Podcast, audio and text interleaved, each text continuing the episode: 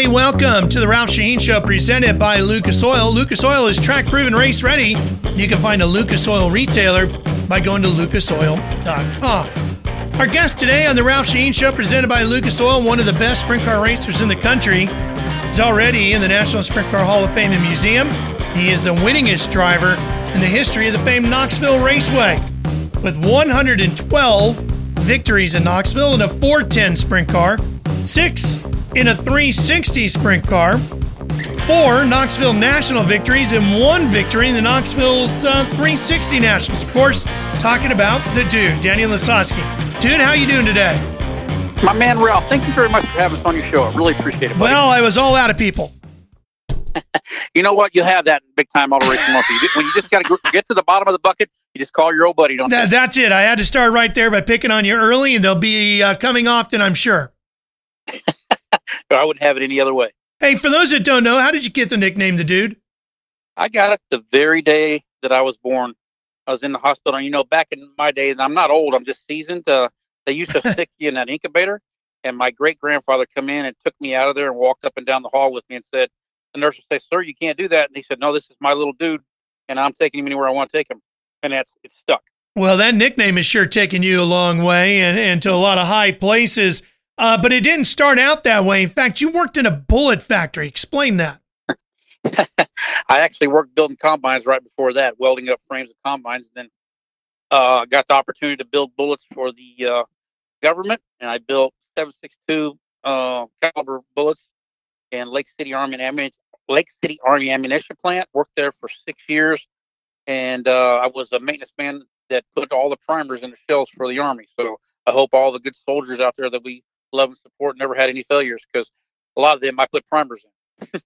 How does a guy from Dover, Missouri, and I remember you taking me through there once and showing me the population sign. It was 101 when you were in town, uh, 100 when you were gone off racing. How does a guy out of little Dover, Missouri, building bullets and combines get to be such a winning uh, driver behind the wheel of a sprint car? I I I call it just just dumb luck, I guess. I'm a hard-headed Polish person that um, wanted to race at the highest level that I could, and uh, I owe that to my dad and my uncle Tom Corbin. Uh, my uncle Tom Corbin was, you know, in the day he was very, very good and won a bunch of races in the Midwest, and as well as my dad. And from as long as I can remember, I was the the, the race cars were kept in our shop at home, and uh, I was around them from day one and just fell in love with it. And I actually started with a buddy of mine, Curtis Evans. He was driving, and I just went with him all the time.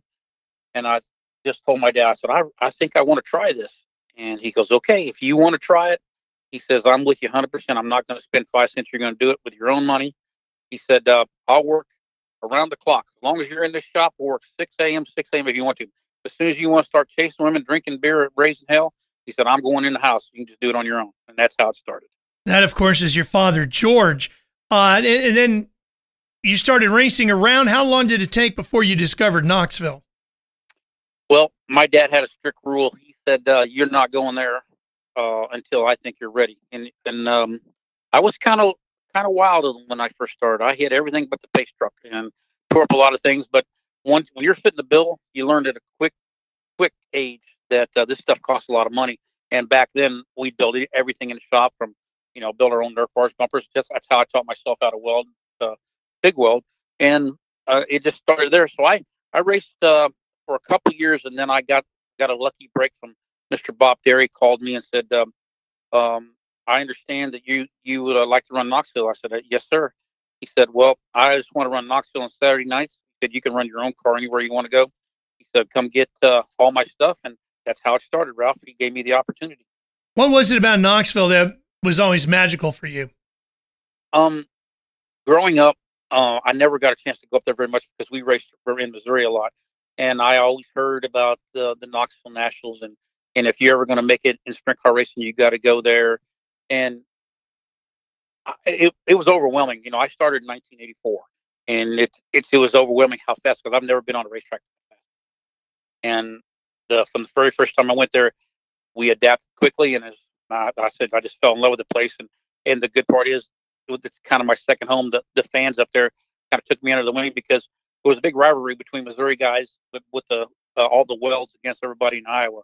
when we first, you know, back in the day. And then when I came in there, they just kind of took me under their wing. For a racetrack that's so big and fast, and you used to run up the high side, you spent really the bottom of the racetrack is where you really gained some of your biggest wins. Why did you shift from the top of the track down to the bottom?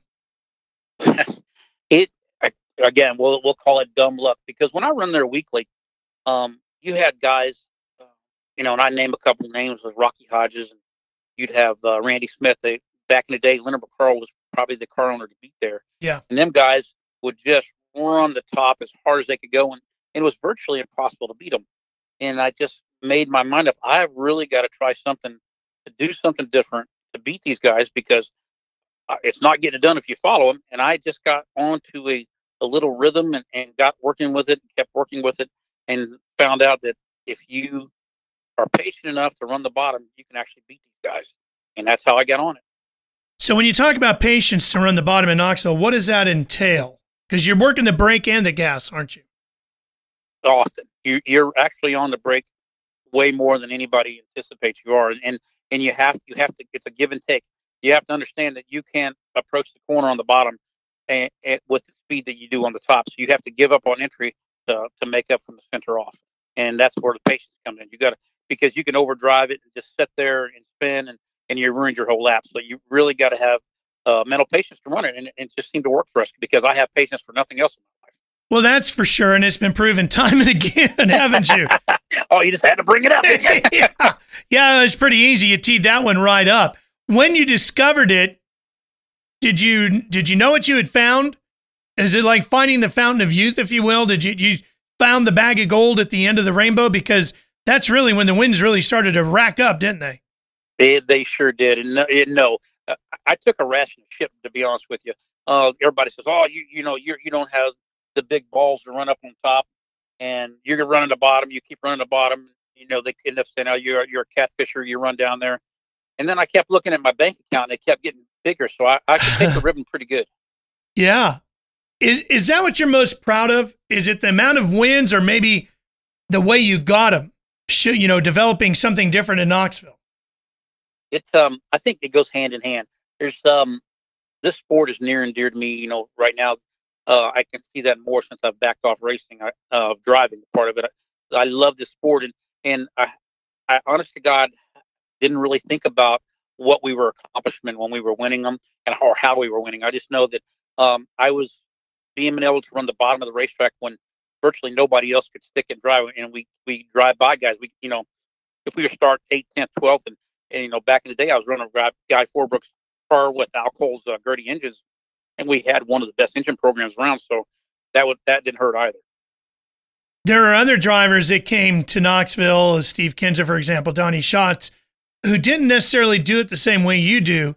Although Donny's probably been a little bit more versatile and done a little bit of both. Um, what was it? How different was it battling a guy like Kinser then for those wins when you knew he was going to go upstairs? well, a guy like him, he he is he's he's the goat. He's the best of all time. And Steve, you know, maybe he didn't run the bottom a lot, but he, he could. He, you know, he, he would. He was the guy that's real versatile. He could go wherever, and it showed back in the days from winning all the Knoxville Nationals that he won. Could you use that style at other facilities, or was that a Knoxville only type of trick? Oh, no, it's uh, it's paid off like the, the bigger racetracks like Terre Haute and you know, the, you know, you see races one at, at Williams Grove now on the bottom. Uh, Eldora, it's got better and better. Before Tony changed the banking, you had to run the the fence, but now you see you can move over to make racing way better there. But more and more, I see it that the, the bottom comes into play a lot more. We're going to be right back to talk more with Danny Lasoski about racing sprint cars. Lucas Oil are great sponsors here on the Ralph Sheheen Show, presented by Lucas Oil. This is their toolbox buddy. It does a lot of wonderful things. You can use it for just about everything. So check out Lucas Oil at lucasoil.com.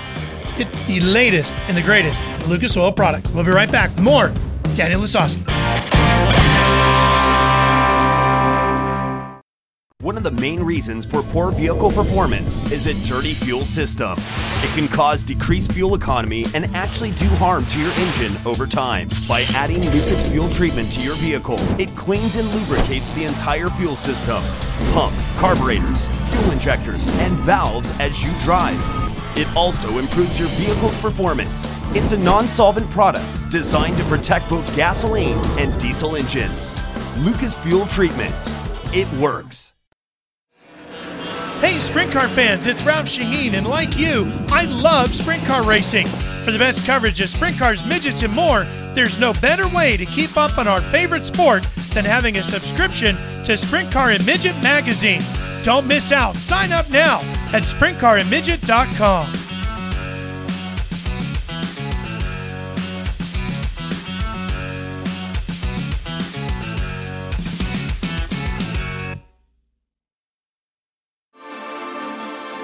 Working for Hendrick Automotive Group is different from any company I've ever worked for. We're more like a family. Working at Hendrick Automotive Group, I matter. It's not just a paycheck, it's not just a job, it is a career. Being a service technician is a great career choice because you get a sense of gratitude when you get to fix something. It Puts a big smile on my face just knowing I've accomplished something every day working there. With a variety of dealerships nationwide, you can become part of a great team. Apply today at workathendrick.com. Well, he's accomplished quite a bit behind the wheel of his sprint car. Of course, we're talking about National Sprint Car Hall of Fame member Daniel Lasoski. If you'd like to find out everything that's happening in the world of sprint car racing, Sprint Car Midget is your magazine. It is the leader in covering that genre of racing. Danny, I know you've appeared on the cover of this magazine numerous times, haven't you? Yes, sir. We have, and it's uh, it's an honor. To tell you the truth, it's just a complete honor. Well, Sprint Car Midget, if you'd like to find out more of what's happening in the world of sprint car midget racing, you can check us out at sprintcarandmidget.com. Danny, these days you've uh, are you do you consider yourself fully retired from racing? Are you still keeping an eye on it if the right opportunity opened?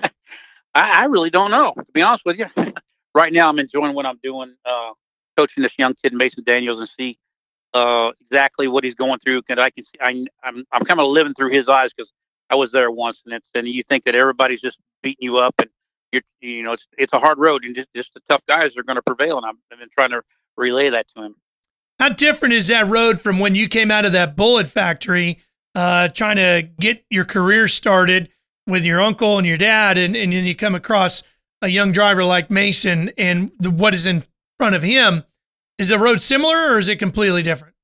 It's completely different because uh, the road I took, um, all I had was my helmet bag and seat and a whole bunch of enthusiasm. Uh, Mason, I, tell him, I said, you're very, very fortunate. You have a mother and father that supports you 100% and giving him an opportunity to do this. And the biggest thing is your head's not on a chopping block. You're not going to get fired. So, how do you get that kind of a situation to come to fruition? I mean, you talked about the challenges you had to deal with. It sounds like Mason has a whole different uh, minefield in front of him. Well, I mean, you can't even compare the two because the back in the day when I started, we you could win and lose races uh, in the garage, and there wasn't a an astronomical amount of uh, rules where you could you could kind of uh, work in the gray area, if you will, and get a, get an advantage. Well, with the world of outlaws now, you you a guy can buy anything. You don't have to build anything. You can buy whatever engines, whatever uh, shocks, whatever whatever cars.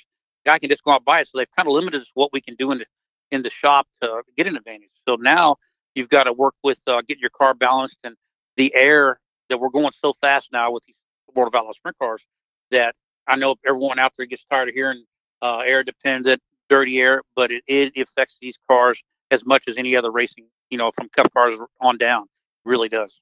So, how do you feel a young man should get started if he ch- wants to chase a dream like you did in sprint car racing today? Uh, my opinion is if you want to race the best and be the best, race the best and run the World of Outlaws. That's my opinion. I think, uh, like I explained to Mason and his father, I said, look, I know this, we're throwing them to the wolves, but you have to race these guys. If you ever expect to be as good as them, you're only as fast as the guy you race. And we got to take our knocks, and you you got to be willing to take the good with the bad. And right off the get go, it's going to be more bad than good. What's the hardest part to learn? Is it the variety of racetracks because every night you're somewhere completely different? Or is it just figuring out the car, or is it the guys that you have to race against? Well, virtually you've covered them all there, Ralph. It's all the Well, I know that, but I mean, for- which one is for- which one's the, the biggest challenge? the biggest challenge for Mason is going from a 360 to a 410 because you're thinking about a motor is 100 pounds lighter, 200 horsepower uh, weaker, and you, the things are happening way quicker when you put a, a 900 horsepower motor in there and 100 pounds lighter.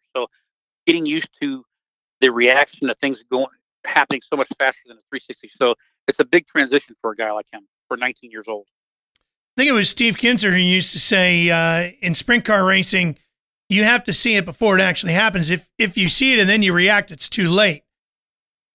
Correct. That's exactly right. Uh, It's a, it's your your eyes have. It's almost like you need four eyes in your head. But that's that's how things go. You have to get. You have to trust it and go with your first instinct. Because if you think about it, it's, over with. So is that the thing then, Danny? As a driver gets older in the game, that uh, is the hardest thing to hang on to the vision of the game and the ability think- to react yeah, in, in advance. It, the vi- yeah, the vision, the vision, and your reaction time is is key to being successful in a sprint car. So, you know, when see guys get older in age, and and uh, and also when you get older in age, you don't heal like you did when you're 30, and you and you flip halfway down the backstretch, you, you don't heal as quick. Yeah, no doubt about that. Your career took a big change with the Slick 50 Sprint Car World Series. Uh, it did a lot for a lot of drivers. That was a sprint car series in the very early 90s. Took place out in Arizona the first year at what was then Manzanita uh, Raceway, and then the following year over at Canyon in Peoria, Arizona. 10 races over the winter. I was a part of it. You were a part of it. A lot of drivers who were very strong regionally suddenly were on a national stage. How did that change your world? Well, it, it, did change my career. I mean, I can't think of one thing more that changed it. I mean, that made it um, accelerated because you can think about it. We run 10 races in the winter. Majority of America was stuck back in the snow and the cold back in the Midwest. That's all they did was tune in and watch it. So it, I think it escalated the sport of sprint car racing as well as our careers. What's the one story you remember out of that? Anyone in particular? Not that I can tell on your show. I just had like just our like meeting you and, and having a relationship that we have now. I mean that that's a bond that that we we created over the sprint car. I mean you can't make that. We've been friends for a long time, and it was because of that. So that's probably one of the things I'll cherish. Well, I appreciate you saying that. It, it, was there a moment on the racetrack that you felt like made the difference? Was it something about the racing for you that made Danny Lasoski a, a national name, or was it the type of fun that we used to have off off the racetrack during those ten weeks? Because a lot of that was filmed and included in those shows. I hope it was it was a little of both because it definitely showed to to not only to our team but to everybody here that we were getting the job done on the racetrack, it showed the personal side of you too off the track, and I think that goes hand in hand, and it really, really, like I told you, it escalated my career for sure. Was there a, a moment on the racetrack there that stands out to you that you go, "Well, that was a that was a big one"? Um, not not so much there. I mean, I know we we ran we never won one, but we run second a couple times. And anytime that you can uh, be in front of the camera and tell your story, I think it's a it's a win win. Was the biggest moment in your career the first win in Knoxville? Then Absolutely, the my, the biggest day was uh, we won in '84. I think it was like June 4th, 1984, was the first very first one there. But nothing can take place. Nothing take place of the 90, 1998 Knoxville Nationals. I remember that like it was yesterday. can you put into words for people that'll never have a chance to experience that what that was all about for you? Having you know chased that dream of just racing there on a Saturday night is one thing, uh, and winning there is another. But then to win the Nationals themselves had to be, uh, you know, just the end of a of a dream for you. it's really surreal the way you say it because it's true. I can I can remember driving down the road by myself and had never won a race, uh, not an outlaw race or the Knoxville Nationals.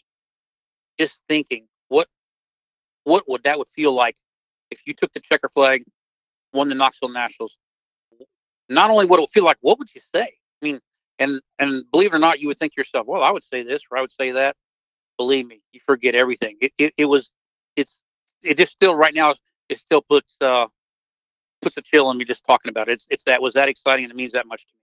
That was one of those nights where you thought maybe they were going to bring the grandstands to the ground after that it was victory. pretty, it was pretty loud, and it was, and then it's, and when you have that much uh, enthusiasm w- with your fans and, and and all the camaraderie you had afterwards, it uh, you can't put a price on that. was it one of those things that was harder to win the first one or to win the second, third, or fourth? Well, obviously the first one because you never, never, you know, you always say, "Boy, I want to win this. I want to win this. I'm doing everything I can to win it." But when it actually happens, then everything, your whole life changes. It's a life change when it's not just a career change. You know, when you win that many races at a place like that, uh, they almost start to get tired of you doing it, though, don't they? Uh, yeah, there was a couple. There was a couple years in there that I got booed a little bit because we were winning, but um, I think Wolfgang said as long as they're cheering, doesn't matter if they're booing or cheering for you or booing you. At least at least they're yelling for you. You know, that had to be a little hard to take, though, wasn't it? I mean, like you said, you're not a guy who's very patient. Uh, how did you handle that? It. I tried to be the tough guy and say, "Oh, it didn't bother me," but it. I'm telling you the truth, it did bother me. It. Uh, it was. You know, you you try to be. At least I did. When I got to the racetrack, I come for one reason. That was to win. And sometimes, uh, when you win a lot, the fans. You know, Donny Schatz went through that. They they booed Donny Schatz. Steve Kinser with it. I actually remember days that they they hired an airplane saying anybody but Kinser. Yeah. So all the good guys, they it, they it's had to them, and you, the best way to handle is just smile and go on and, and keep winning. When you were racing uh, and you get into a moment on the track, like you said, you you try to play the tough guy. How did you deal with that with the other drivers? Uh, well, I for for me for me it was easy because when I put my helmet on, I was diff- I was a, definitely a different guy. Um, and and I, I you know to this day I don't take any shit, and I don't think anybody out there does. And you go there for one reason, one reason only, and that's to win, and and do the absolute best you can. We're going to be right back to talk with more with the dude after this, right here on the Ralph Sheheen Show, presented by Lucas Oil. There is less than one hundredth of an inch of motor oil protecting your car's engine. Friction and heat causes engine oil to experience thermal breakdown, weakening its ability to protect the engine and its parts. Lucas Heavy Duty Oil Stabilizer is specially formulated to resist thermal breakdown, protect vital engine parts, and extend the life of your engine. It also stops smoking, knocking, and oil consumption in worn engines. Lucas Heavy Duty Oil Stabilizer. Keep that engine alive. We might be a tick over 80 years old, but we have no thoughts on slowing down. And who said reinventing yourself isn't fun? The all new speedsport.com is here. New layout, new images, new video, and all the late breaking news you expect from America's Motorsports Authority. We know you love sprints, midgets, late models, and everything else that gets dirty. Plus, we've got all your pavement series covered too. The all new speedsport.com, you know, for guys who really love racing. Working for Hendrick Automotive Group is different from any company I've ever worked for. We're more like a family. Working at Hendrick Automotive Group, I matter. It's not just a paycheck, it's not just a job, it is a career. Being a service technician is a great career choice because you get a sense of gratitude when you get to fix something. Puts a big smile on my face just knowing I've accomplished something every day working there. With a variety of dealerships nationwide, you can become part of a great team.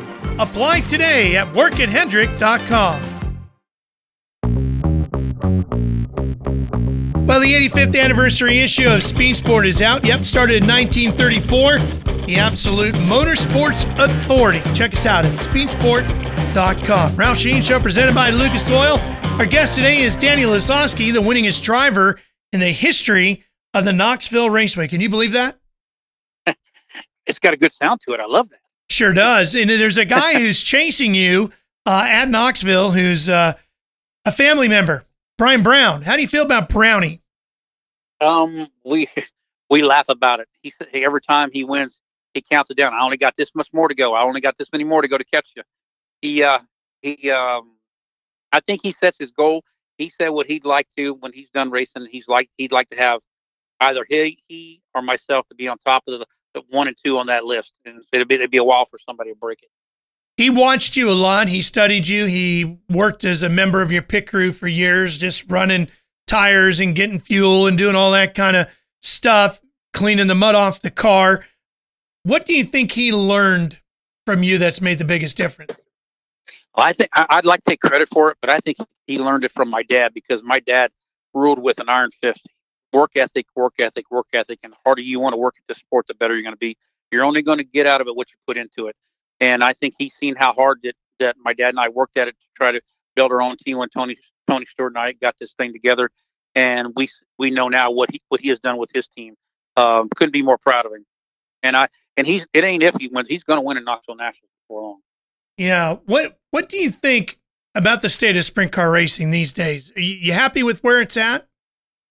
I mean, we, we it could always be better. I, I, I and I know this is wishing, and everyone has to come out, the promoter, the drivers, but I was I was just wishing there would be more, uh, you know, more bigger events paying like Tony paid 175,000 and Knoxville pays 150. More races like that, more events. Um, back when I was running the first starter, we we we made more. There was more twenty and twenty thousand dollar events and things like that. So that's what if I could wish, that's what I wish.